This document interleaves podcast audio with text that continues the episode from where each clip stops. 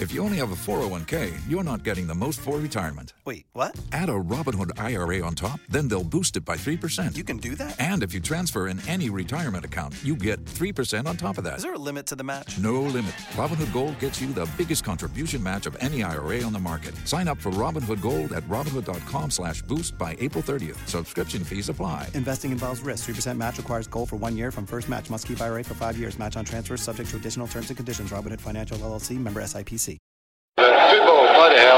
Football, bloody hell. It's a football. it's a football. If you don't know football, you shouldn't be with a microphone in your hand.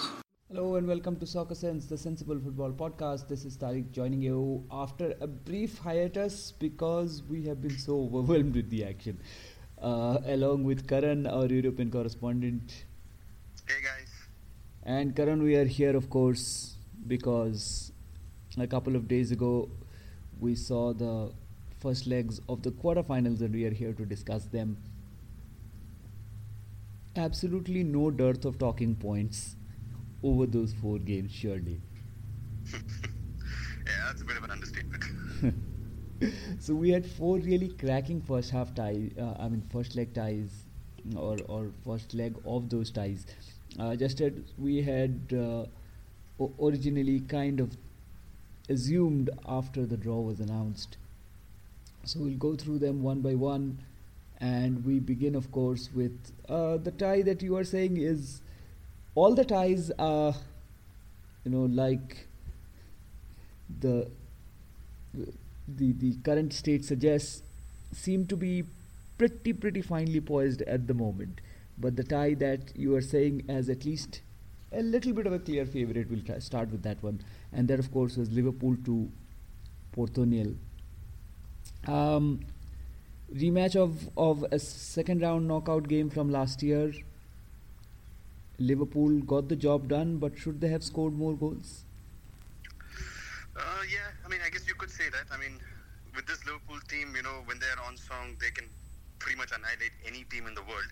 So, keeping that in mind, I think uh, the Liverpool could have, you know, gone into the second leg with a bigger advantage and basically killed the tie off completely in the first leg.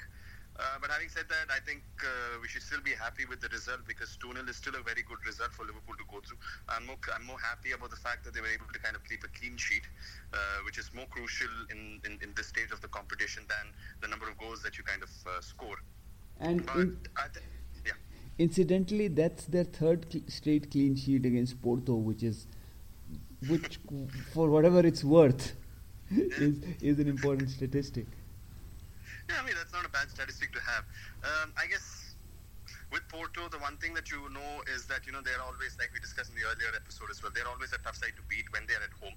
So the fact that Liverpool go there with an advantage, and not just an advantage, with a two-goal advantage, is a big, big plus point for them.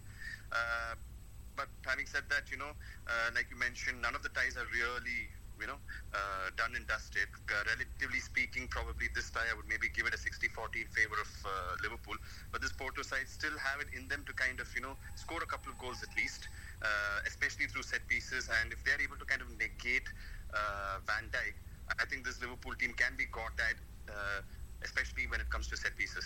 And this Liverpool team will be heading into that game after a very crucial and high intensity clash against Chelsea in the league, so that could that could play into the whole equation as well. Yeah, that's, that's, that's definitely a big, big possibility. I mean, let's face it, the English FA don't really help their teams, unlike some of the other uh, football associations do for their teams. And speaking of other football associations and those teams, uh, one of them rested Messi and a lot of the other starters this weekend uh, ended up with a nil-nil draw against the bottom club. But that was mainly because they were preserving some of the bigger stars for what is to come and that is the second leg of Manchester United versus Barcelona. Uh, the first leg ended Barcelona 1, Manchester United nil. Um, diehard Manchester United supporters were saying that this could end up being a reverse Roma because it was on the same day uh, that they had beaten Roma 7 1 in that famous, famous game. But it really did not turn out to be as disastrous as uh, it looked on paper, Karan. Definitely not. I think uh, United do deserve a lot of credit for uh, the kind of shift that they put in uh, because it was definitely uphill climb. I mean, let's face it. Um, the, under Solskjaer, you Manchester United have shown a lot of improvement in uh, not just from a tactical side, but also from a pure energy energy side of the game. Right? They have shown a lot of improvement, but I think probably this Barcelona tie was a step too far, or maybe a step too early in uh, Solskjaer's tenure. But having said that, uh, it could have been a lot worse. And uh, I think all in all, United were a bit unlucky to kind of you know come away with a 1-0 defeat, considering that you know the, it was uh, an own goal. Uh, I think it was through Luke Shaw, if I'm not mistaken. So they're still in the tie. Uh, I think that is the best thing that they could have ideally hoped for. Uh, that you know, come going into the second leg at uh, the Nou Camp, that they should still be in the tie. So now you never know. I mean, United can go there uh, with the attitude that you know they have nothing to lose and just go for it, and because they're not really expected to go through. And you never know in such situations, anything is possible, like we found out in Paris. Yeah, and that is where they shall be taking some inspiration from, perhaps. Um, Speaking of taking inspiration, Tottenham Hotspur won, Manchester City nil, the big English clash at Tottenham's new home stadium. Uh, injury to Harry Kane, which was a huge setback, but they pulled off uh, quite an important result, and Manchester City looked distinctly uncomfortable with the pace that, that Tottenham set. Very much so. I think. Uh, I think in many ways City was so uh, held up on Harry Kane that they failed to realize that there were 10 other quality players uh, that they were on the field, and uh, basically that's what happened. I mean, fair enough, the Harry Kane injury is not an ideal uh, situation for Tottenham to be from the rest of the season perspective, but from this tie, if you look at it, considering that they're going into the second leg at the, at the Etihad with the lead, they don't really have to do all the running. So basically, they have to kind of you know, uh, wait for City to do all the running and they can hit them with sucker punch. But this is Tottenham again. I don't really know if they think in such intelligent fashion, uh, you know, uh, over the over the course of uh, two legs. But I think what we discussed in the uh, previous pod kind of holds true because when it comes to a, a Champions League two-legged tie between teams from the same association, form and the previous results go out of the way because, like I said, they enter those ties without the baggage of what's happened the previous week or what needs to happen the next week. So that was a, this was a clear example of another clear example of you know uh, these scenarios. And uh, knowing Tottenham Hotspur, I mean, if they have to break their Champions League voodoo, surely this this is a huge huge game coming up that they have to demonstrate that they have a, what it takes to compete at this level.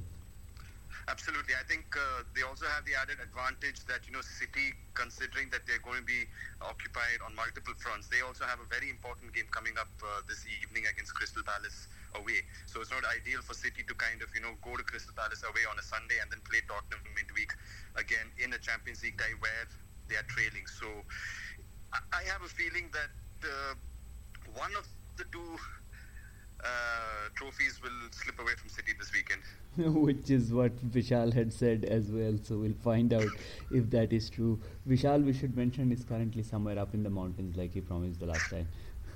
Um, and uh, finally, Karan, the, the one remaining tie, which was a thriller of a game in terms of probably the most watchable game of all the four in this in this round in terms of all around drama, in terms of quality, in terms of excitement. Uh, it was Ajax 1, Juventus 1. Uh, proper Champions League tie, but the action was, or at least the goal action was condensed into this one 90 second period, like you were pointing out. Pretty much. I think it was a, it was a wonderful tie to watch, no question about it. Uh, Juventus went out there. It wasn't the traditional defensive negative mentality that they went out with, though they did try to do that quite a, a fair bit. Ajax basically, you know, forced Juventus to attack because it turned. It, it basically seemed that the way Ajax approached the game, Juventus were just going to sit back and defend, they were going to get hit multiple times. So Juventus were in many ways forced to kind of you know go on the offensive and you know take the game to uh, Ajax, and it really turned out to be a wonderful game to watch. And uh, unfortunately, the goals came in such a scenario where it basically came in the last kick of uh, the first half, and Ajax's equalizer came in the first kick of the second half. So it was basically a 90-second period spread across 15 minutes where you know the two goals came. But I think we, we, really have to give credit to this Ajax side. They're not they weren't expected to be here, but they are. They weren't expected to kind of you know uh, uh, stay in the tie against uh, a, a team with uh, you know uh, superstars that the Juventus have. They still are, and uh, if Juventus are not careful, this Ajax team have it in them to kind of you know. Uh, get a pretty decent result in Turin and maybe even knock them out. So I mean, just ask Real. Madrid, and they had to do a lot, a lot much, yeah, harder a job much. there. We don't have to go that far. So we will find out if that happens or if any of the other ties turn out any more interestingly. Then we had been thinking, and of course, we'll be bringing you that review after Thursday. Once that set of games is over, and we'll know the four semi-finalists and as well as the semi-finals because we know the part to the final is set now. In the meantime, that's all the time we have for you this week on this special European episode. You can find us meanwhile on Twitter at Sen Soccer. You can find us on any of the other podcatching platforms that you use Apple Podcasts, Google Podcasts, or even Spotify because we are there too now. Meanwhile, this is Tareque signing off for the week along with our European correspondent Karan. See you guys. And hopefully, we have four more thrilling ties to talk about next time.